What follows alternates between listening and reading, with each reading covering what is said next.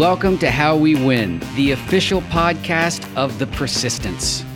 Action is the best antidote for anxiety, and we're giving you the tools to make a difference right now.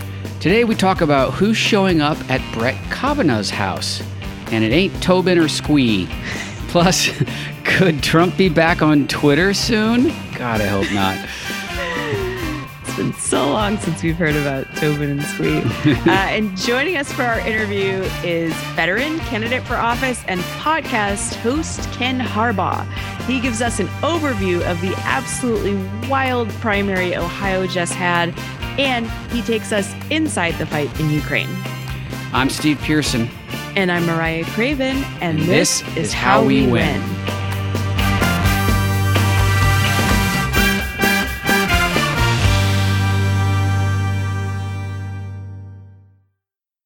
Gotta get into action.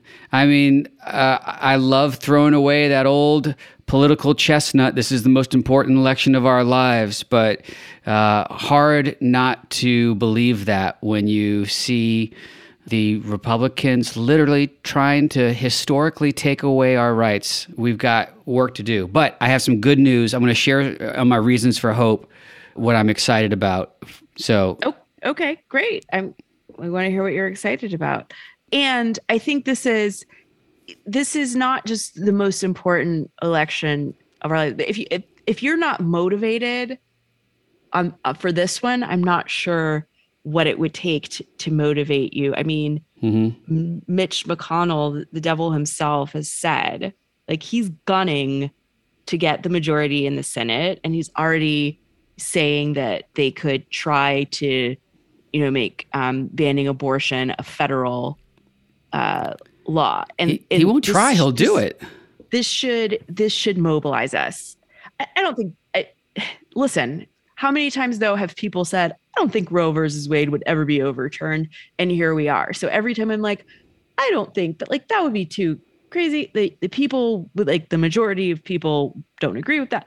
Um, all bets are off let's get to work, people. Now, let's be clear. Moscow Mitch McConnell will blow up the filibuster uh, a hundred percent to make oh, yeah. uh, uh, to codify into law a federal ban on abortions. And this is what I was to save for my hope segment, but I'll tease it out a little bit right now because you know we we talk about as organizers, Mariah, we know like how how the enthusiasm is in these groups and these organizations and how volunteer, mm, yeah. you know, like in in 2018 it was crazy. Like we were beating volunteers out of campaign offices with sticks. No, we weren't. We were welcoming them with uh, love and uh, and clipboards full of houses to go knock. But it's been tough in these last you know since since really the Georgia election it's been really hard to galvanize people and get them to volunteer for a lot of good reasons. Like people are tired they're burnt out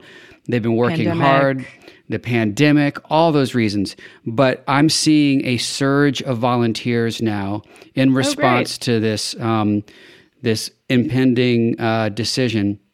And of course it is led by women who have been leading the efforts on all of these things since 2018, since way before that. You know, women lead the charge on, on these issues. They lead the charge when it comes to volunteering.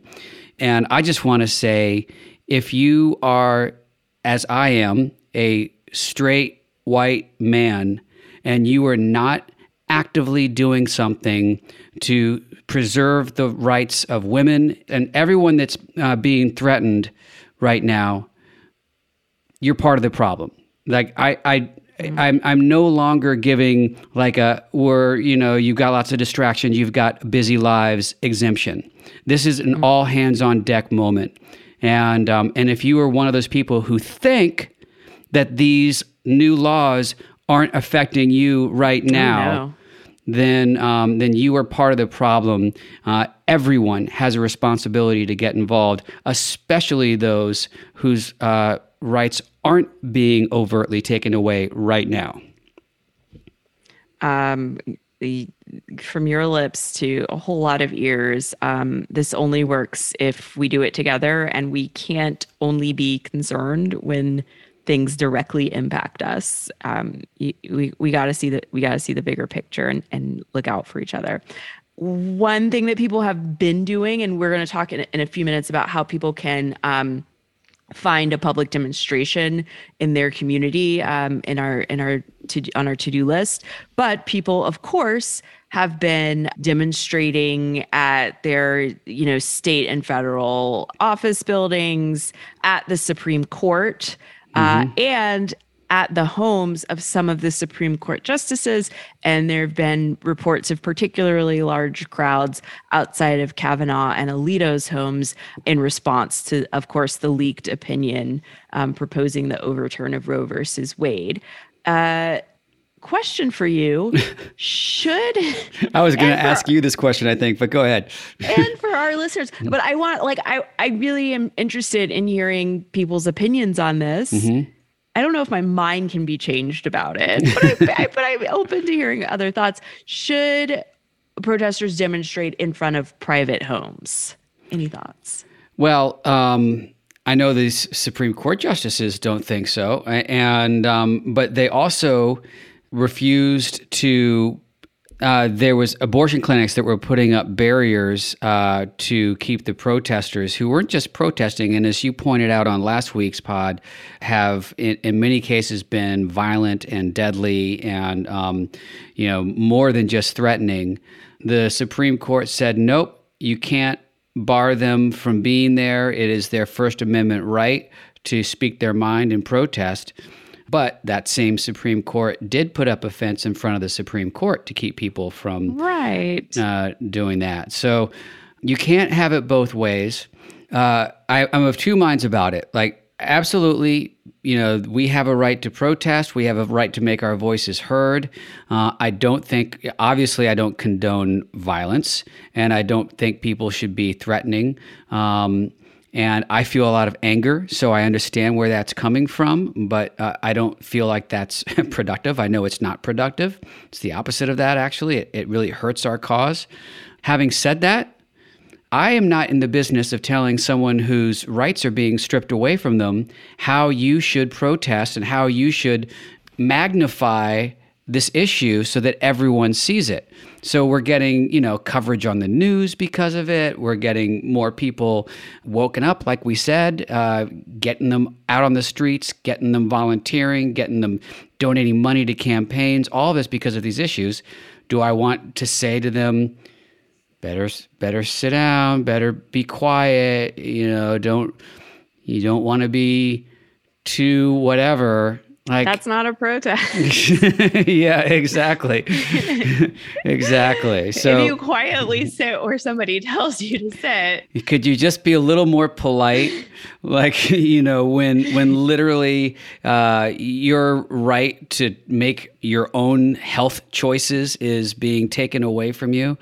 Um, just be a little bit more polite about how you uh, express your grievance there. No, I'm not going to do that. I don't think anyone else should do that. And we do have a First Amendment right to protest. So, yes, I I am okay with protesting. Uh, listen, yes, these are public figures.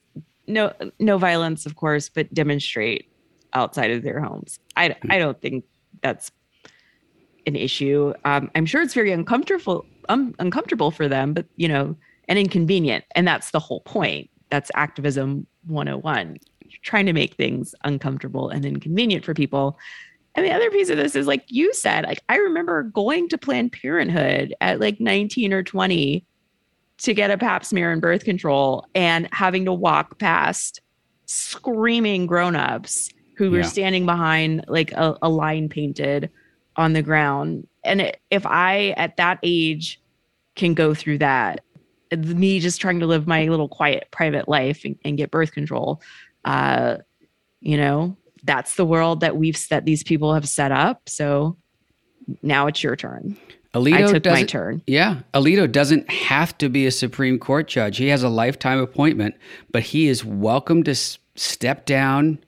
You know, you don't don't like being under the microscope, don't like having people yelling at you. Uh, you know, don't you know, publish hateful decisions and try to take people's rights away. I think that's fair. The other piece of the story that I, I wanted to point out is that this is uh, like cracking open such an awful Pandora's box of ideas from Republican legislatures and and, and leaders. I just want to since since all of this came out, here's some of the the stuff we heard about. Um, Missouri and Louisiana are considering making IUDs and Plan B illegal. So the IUDs are the intrauterine devices that would allow an egg to become fertilized, but prevent it from implanting in the uterus. So you would never have a pregnancy. But they're trying to make these laws that say, you know, life begins at fertilization. So, um, so, so you can't have these types of birth control. Uh, a candidate for Senate in Arizona is calling for condoms to be banned. We've also heard about people suggesting that um, condoms should only be accessed by married couples. Um, okay. Hmm. Um, another a, a, representative in Idaho says again he wants legislation banning Plan B, maybe IUDs. Like this is this is not only about abortion. This is this is about controlling people's bodies. Right. Um, and it's and it's that slippery slope we keep talking about. Yeah, it's it's about a uh, it's about control. It's about a desire to control women that is uh, as long as our recorded history. And uh, make no mistake, if Republicans take control in November, they will try to pass these laws. They will try to ban contraception. And the disgusting, horrible irony is we have one of the worst maternal health rates in the world, in the developed right. world. Right. And uh, of course, it is even worse for women of color. And mm-hmm. uh, in the midst of what is a huge disparity in uh, maternal health and women's health, we're, uh, we now have Republicans who are trying to pass laws to make it even more dangerous uh, for women. So uh, we have a lot of work to do. This is, uh, again, there's no options. I, am looking forward to everyone hearing Ken Harbaugh's interview. He's got a podcast called Burn the Boats, and I'll let him explain in more detail what that means. But basically, it comes from a military uh, fable where um, the the Navy burned the boats so that the soldiers had no choice but to fight. There's no surrender. There's no backing down. We have one direction to go in, and that's to fight. And that's what we are doing right now in this moment. We're not doing it, but those boats certainly are on fire. um, other big news that that came out today: uh, President Biden announced that fighting inflation is his top domestic priority, and in a speech laid out plans to establish a minimum tax for billionaires and corporations um, and lower costs by uh, discouraging price gouging. And he m- made the very good point that as costs for items have gone up and we all as as individuals and families have had to pay more many large companies and corporations are enjoying major and in some cases record profits mm-hmm. and we've mm-hmm. talked about this um, there have been calls for uh, co- you know, investigations into companies that you know set records for profits during the pandemic, right? When so many people were were out of work and and hungry. Um, he also warned Republicans that what he calls the ultra MAGA plan is going to hurt American families.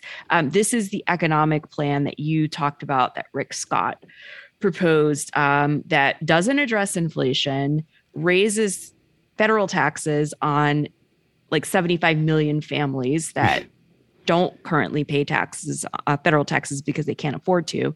Um, and it would put programs like Social Security and Medicare in jeopardy. So, you know, just yet another of the like reason 1,567 why we got to vote in November. Yeah. And I'm really glad that Biden is talking about this because this is an issue Republicans are obviously going to run on, even though we just had another great jobs report.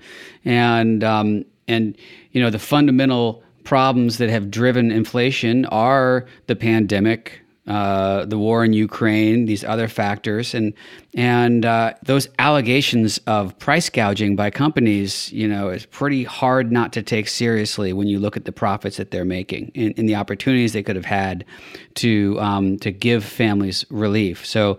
Um, you know, this is what Republicans are going to be talking about is inflation and gas prices because that's what a lot of voters see who aren't really paying attention to a, a, lot else. They see the cost of things around them. They see uh, what's in their pocketbook and and and gas prices. So, um, you know, mm. Biden is going on the offensive uh, against inflation and and making it his top priority. We should all be talking about this and sharing this on Twitter to amplifying his message yeah. and, and what he's doing because this is stuff that just does not get on the mainstream news. They are, you know, uh, it's a lot to cover, but um, but we need to make sure that Biden's message comes across. And and if we don't do it, and if we're not talking to our neighbors about it, then really no one is. So that's on us. Um, and speaking of social media, oh God, and using it for using it effectively. Um, I got a I got a news alert in the middle of the day today that the worst news alert.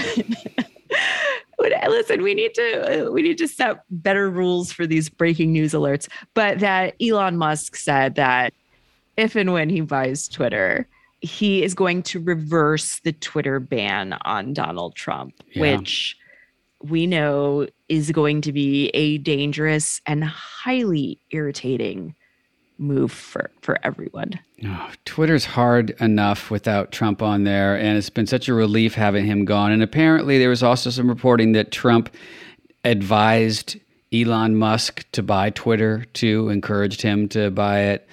Um, we'll see how that develops. I still have hope that maybe the sale doesn't even go through. Uh, from what I've heard, mm. um, he is heavily leveraged in, in a lot of areas. And even though he does have a lot of money, this is not the easiest sale uh, sale for him. It's not like he just has forty billion in cash that he can hand over. So we'll see.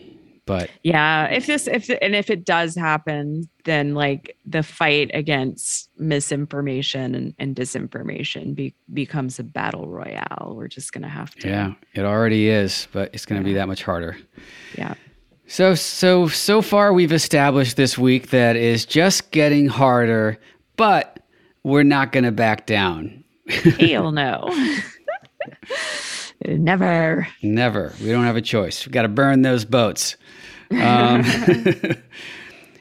so let's talk about this week's hero of the week. My hero of the week is Karine Jean Pierre. What?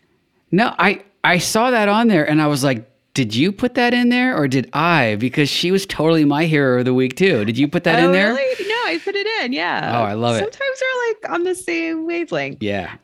Rarely, but it happens. um, uh, but she is about to become the first Black White House press secretary. First of all, she's just awesome and amazing mm-hmm. and and the fact that she's a black woman um, going into this role she'll be replacing Jen Psaki, and they had just a really lovely moment together announcing announcing this. Um, uh, i'm just so excited to to I, I love seeing her up there and i'm excited that she's going to be taking the lead. So she's my hero of the week. I love so it. her job. Uh, she i i absolutely love her too and she's a hero uh, also, the first openly gay woman mm-hmm. to hold that position, too. And I just like this is the face of POTUS. This is the face of the White House. And it's this strong, amazing gay black woman who is representing the people's house. And it is so exciting. Um, if I've been tr- trying since we started this show to get her on the podcast, and now this is like I mean, since she started working at the White House, it kind of that that ship sailed. Um, it was one of the boats that actually got away. Uh, but now there's no way. Maybe maybe someday. But um, she used to work for Move On, and uh, mm-hmm. uh, and she was incredible there. And I and I wanted her on the show. She's awesome and so smart. And I hope she's listening and takes pity on us and comes on our show. She's probably just been waiting for us to make her the hero of of the week. Is that She's it? Like, Is that it? Because out, I've tried for it. I've tried reaching out through different channels and and mm-hmm. nothing crickets. So I don't know. You know, I should be petty. So if you if you know her, mm-hmm. um, so her her partner is um, Suzanne Malveaux from from CNN, who a lot of people have probably been watching for years. Uh, Suzanne has been reassigned. So when you hear that bizarro GOP talking point, uh, she's not covering politics right now. So just something to be aware of when what, you know. When talk more about that. What do you mean? She what? What's the what's the bizarro thing? She was reassigned from where? Oh, uh, because she was covering politics. Okay, and for so CNN. They, they, were saying like, oh, there's a conflict of people were like, oh, there's a conflict of interest there. They've been together for well before right. Karine worked for the White House. Um, so I don't I don't I don't know that you're supposed to leave your partner when you get a White House job. Mm-hmm. But yeah, so there were people complaining, oh, CNN is going to get preferential treatment, but Suzanne is not currently um, covering political stories, so not an issue. Okay. I promised at the uh, beginning of the show we are going to get you into action. We do it every week, but I, I want everyone to join these actions. So let's talk about this week's to do list.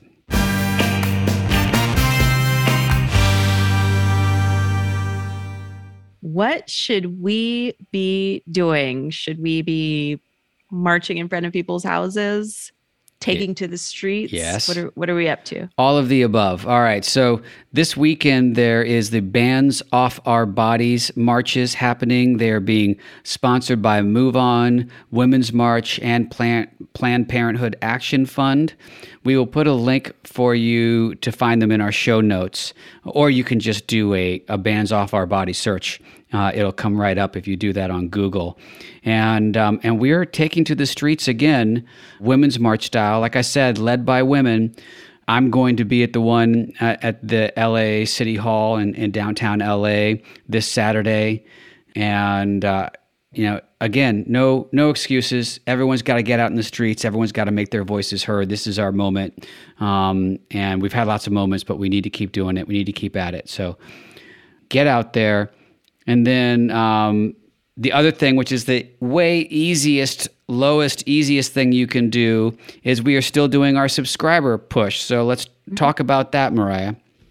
Oh well, it's it's Steve's birthday month. I just got so excited. Hey, and thanks for throwing gift, that in there. We're, we're doubling. Uh, we're trying to double our subscribers. So just encourage you if you are you know enjoying the podcast uh, getting something out of it, getting motivated, pass that along, help others get into action as well and, and get inspired. Um, and text uh, or shoot them a quick link um, to to the How We Win podcast. We would love to have your friends and family join us. Yes, and we appreciate we got a, a, nice bump last week when we announced this, and we really appreciate good your work job, on that. So, everybody. good job, everybody. Let's keep it up. Let's um, let's build this. Uh, I, I keep I hate keeping going to the military terms. Sometimes I don't, but let's keep building this army of volunteers and make sure that everyone has the tools and direction that they need to make an impact. All right. Now that we have our to do list, we will be right back for this interview with Ken Harbaugh and then our reasons for hope.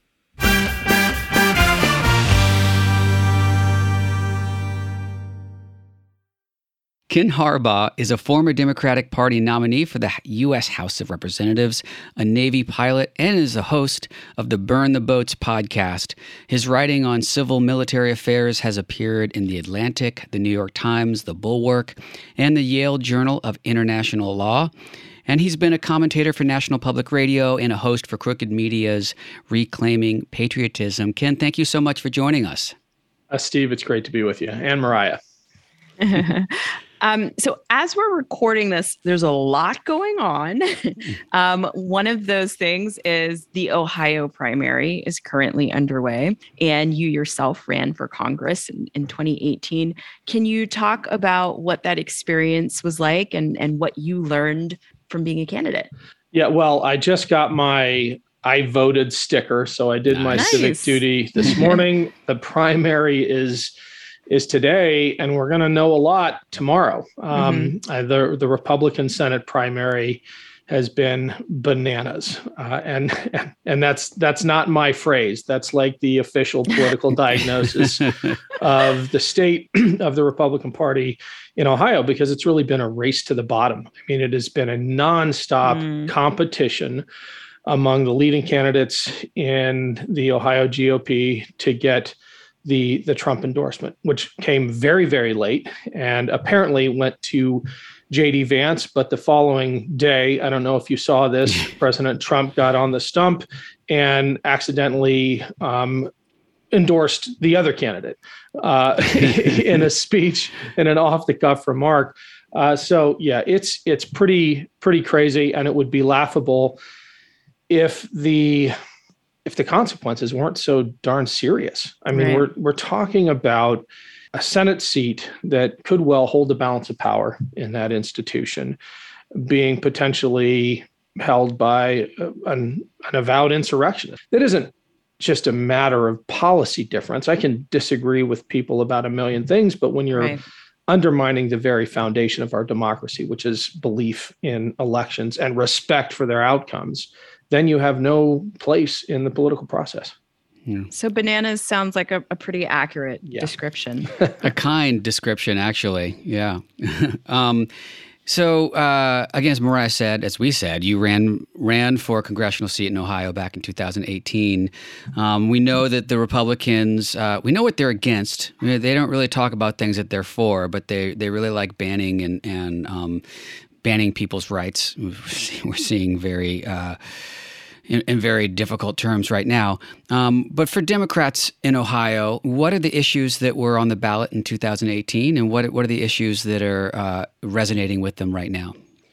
I mean, it's a lot of the same fundamental issues, and it's striking that we are we're back to foundational issues in our politics, basic uh, rights, and I believe healthcare is a right. For example, I believe um, reproductive rights are fundamental rights. Um, we healthcare was our number one issue in in the in the 2018 election. And you're right the republicans aren't running for anything. They're simply running against. It's it's a party defined by its opposition. Mm. um, and i i don't think that is sustainable in the long run. I sure hope not. When i look at my um, my oldest daughter's generation she's going to be voting next year I cannot wait until the Republican Party gets to meet them uh, mm. because they will deliver a crushing blow. The question we have to ask ourselves and our responsibility um, is to is to last that long. Like, can we hold out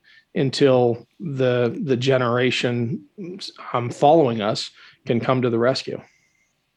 Yeah, we, we put a lot on these young people's I shoulders. Know. It's not fair. it's not fair because we have not done right by them. Mm, yeah. Um, let's talk about your your podcast, Burn the Boats. Tell us about why you what inspired you to start it, and and what do you want listeners to take away from it? Great question. Well, the the name comes from antiquity. This um, possibly apocryphal, but one of these too good to fact check stories, right? About Alexander the Great landing his army on the shores of of Persia and his army captains. I'm a Navy guy, so mm-hmm. this this resonates with me. The army captain sure. said, "No way, uh, we are badly outnumbered. We need to we need to turn around and go home." So Alexander ordered his ordered his his navy captains to burn their ships to the waterline, which gave his army only one option advance or die on the beaches. And the idea behind the podcast is, you know, sometimes there are moments we face where we really only have one option. We either advance, we either make some progress, or we perish. Uh, and every couple of weeks, we have the chance to interview extraordinary figures who have faced those decisions in, in their lives. I think we're facing a moment like that right now with the apparent decision coming down from the Supreme Court. Yeah. I love the premise of your show because what's yeah. what's the option when your democracy is under attack but to fight for your democracy and to m- keep moving forward? And um, this impending SCOTUS decision is, you know, a great example of that. it, it is, uh, you know, terrible, draconian. It's going to um, literally put a number of lives at risk. Um, it's the first time that our in our country's history that we've taken away a fundamental right from um, our citizens. But what's the option? We're going to keep fighting for those rights. We're going to keep moving forward because that's what we must do. So um, I love the premise. You recently launched a series of special episodes about Putin's war in Ukraine to help us make sense of it all. And uh, I, I really want to highlight that because we're three months into this war and um, you know al- already it's getting pushed to the side. We don't we're not hearing as much about it as we should. Uh, who did you talk to first of all for this series? And and uh, what did you learn that you think we need to know about what's going on in ukraine right now? Well I, I learned a ton and i felt like i could bring some special insight and and access. I mean we talk a lot about politics on on burn the boats but my background is is as a navy pilot. Um, I've also been a leader in a disaster relief organization that has deployed overseas. Hmm. And we got the chance to talk to people who were on the front lines of this disaster in many ways. And I'm glad you phrased it as Putin's war because that's exactly what it what it is. Our very first guest, we actually talked to the afternoon before the invasion, a reporter in Ukraine. Uh, hmm. and it's hard to put yourself in that frame of mind three months ago. But if you if you think back and think hard, it seemed inconceivable that what we're seeing today could actually happen. Yeah.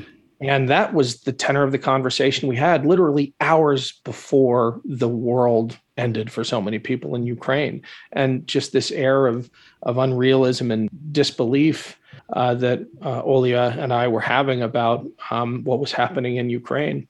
And obviously, events overtook us, but we decided to air that interview anyway to mark the moment when it seemed like peace was still possible. We know mm-hmm. now that that Putin had his sights sets on Ukraine all along, and nothing was going to deter him from that, mm-hmm. um, except perhaps a um, unambiguous defeat on the battlefield, which it looks like the Ukrainians are now capable of delivering. We also spoke to a member of the Ukrainian Territorial Defense Forces just a couple of days after the invasion began.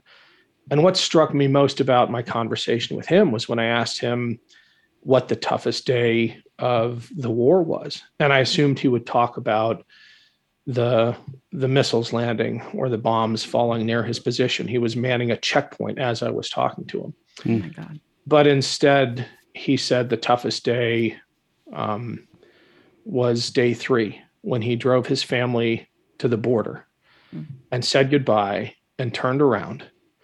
Um, this is someone who'd never been in the military before. The, the day before the war, he was wearing a suit as a financial analyst working behind a computer screen. Hmm. And he he leaves his family at the border and he turns around and immediately drives to a recruiting station for the territorial defense forces. And people were in lines with whatever weapons they had. Some of them had kitchen knives. Hmm. Um, whatever they could bring to the fight against the invading Russians. And just that putting myself in his shoes of saying goodbye to my family and turning around and knowing what that meant that that struck me. We've also talked to more academically oriented experts. I mean the, the guy in the trenches is the expert right? But we've yeah. talked to you know navy seals who've done urban warfare and, and other geopolitical strategists. It's been been a really illuminating series um, that's pretty extraordinary to to talk to people who are in the middle of that facing that level of i would imagine you know fear and apprehension and and and just not knowing what what's coming. Uh, but they still took the time to talk to you this this journalist and this um, this fighter. Why do you think it was important for them to speak to your audience? Well I asked one of our guests exactly that question. It was, I didn't realize how how young she was in, until I asked what she had been doing the day before the invasion, and she said she had been studying for exams. She was a high school student mm. who um, was in. I'm trying to remember the the name of the village, but right on the border with Russia, and mm. she literally had minutes to grab everything and leave. Um, and I, you know, I said, why, in the midst of all this, is it important to to talk to someone like me? And and she said, because people need to know, um, because the, the world needs to know, um, and because we need your help.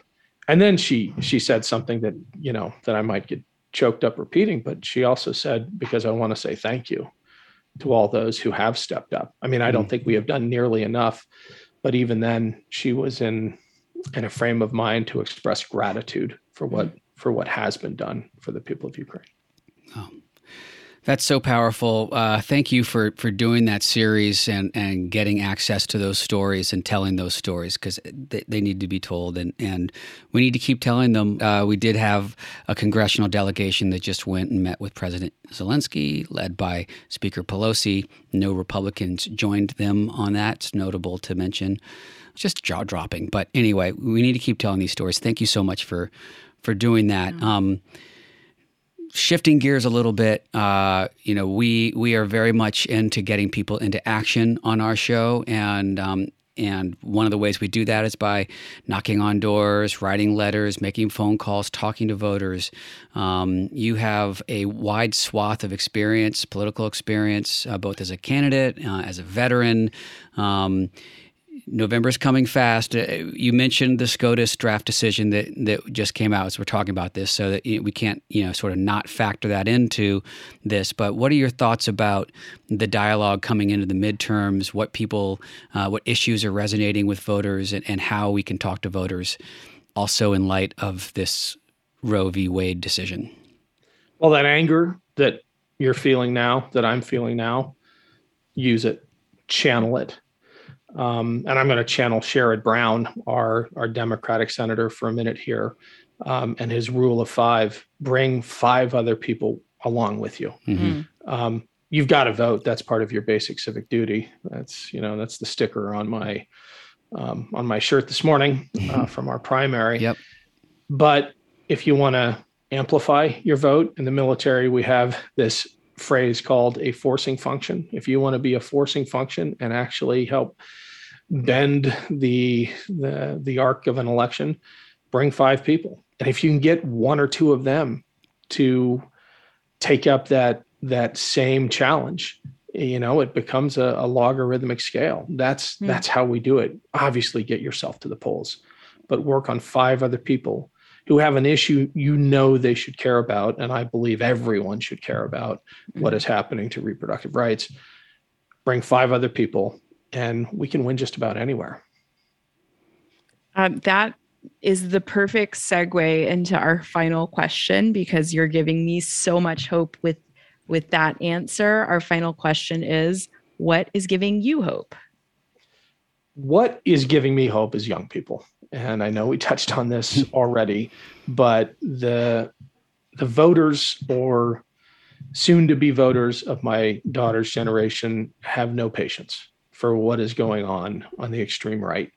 Uh, and if we can buy them a little time, and if we can articulate why um, active involvement is so important, um, I think I think mm. they're they're going to save us. Um, I mean, they're already out there marching. They're doing what they can, yeah. right? Um, and once they start voting in numbers, uh, I, I, think we can begin to correct some of the the insanity that has overtaken our politics. Ken, that's great. Well, I love ending on that note, and of course, uh, you know, we all all love the, the work the young people are doing. They're, the children are, are, in fact, our future. Um, everyone, please check out Burn the Boats. It's a great podcast and all the episodes, but I, I do especially encourage everyone to listen to the special issue, uh, special episodes on Ukraine. Um, thank you for doing that. And thank you for being here with us today. You got it. Thank you, Steve. Thanks, Mariah. Great Thanks, Ken. You.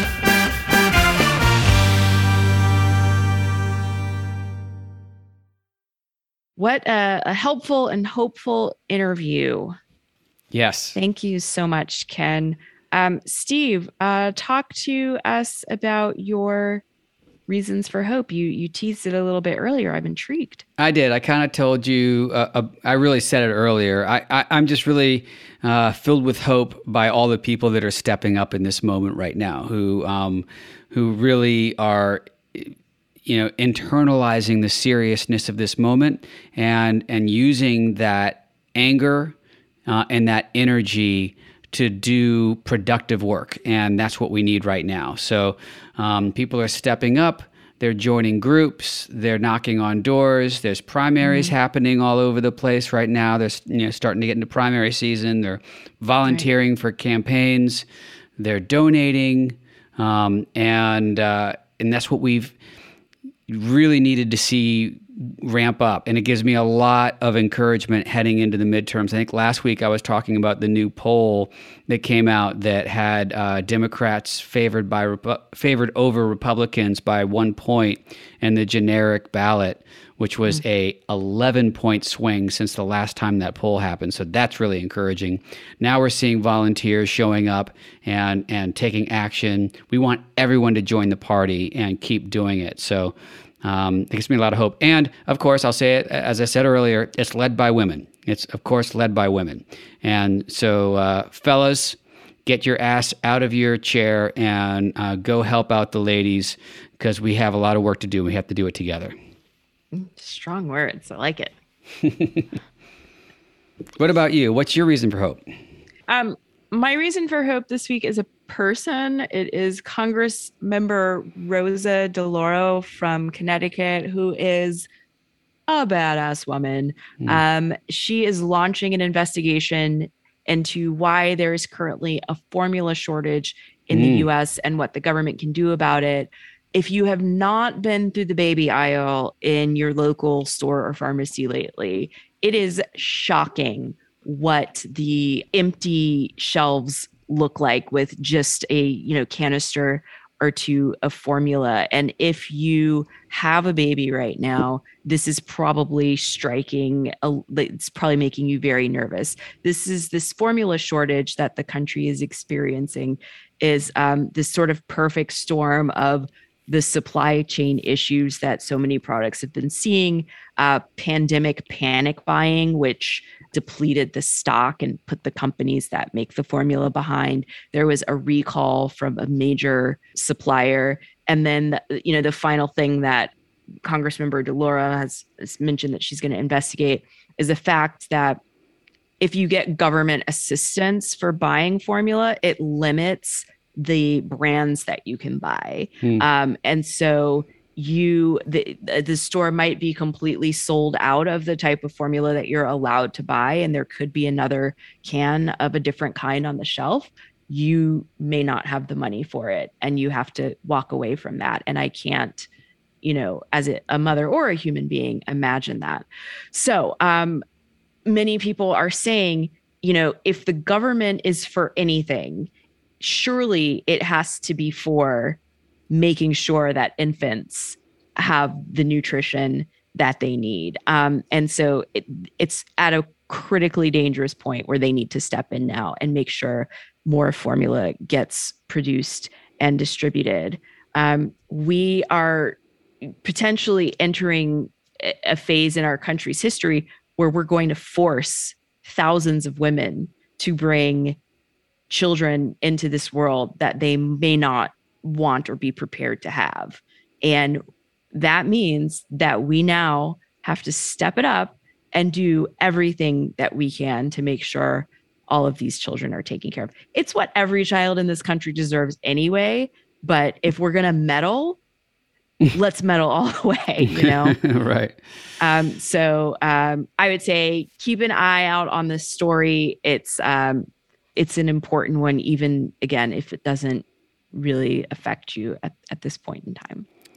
It's really scary. Um, I'm I'm glad Congressmember DeLauro is uh, is leading the charge there. Uh, we, uh, I mean, Lucy wouldn't have been able to survive if it wasn't for formula. Um, that's right. And uh, and that's the case for so many. And uh, I I just want to remind you that this is the reason for hope segment, and you've made me really worried. Uh, so I don't know. It's a good story. It's important that we talked about it, but uh, I guess Congressmember DeLauro was the hopeful part of this really bleak scenario that you just laid out for us. It is bleak, but I mean, again, like this is what we're fighting for, though. Yeah, this I, is why we are electing people like her. So I'm just whistling in the graveyard. I'm just trying to make jokes in in a dark time. So, but anyway, thanks for bringing that up and letting us know about it. It's really, really important.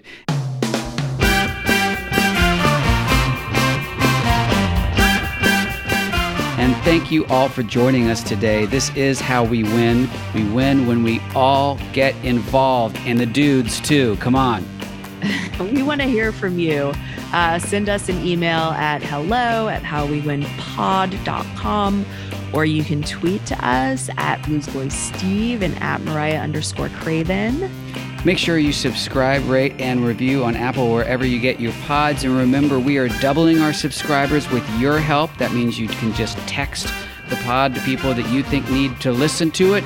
Um, share us with your friends. Help us build this community of informed and active volunteers. We really appreciate you being here with us, and we'll be back with more next Wednesday.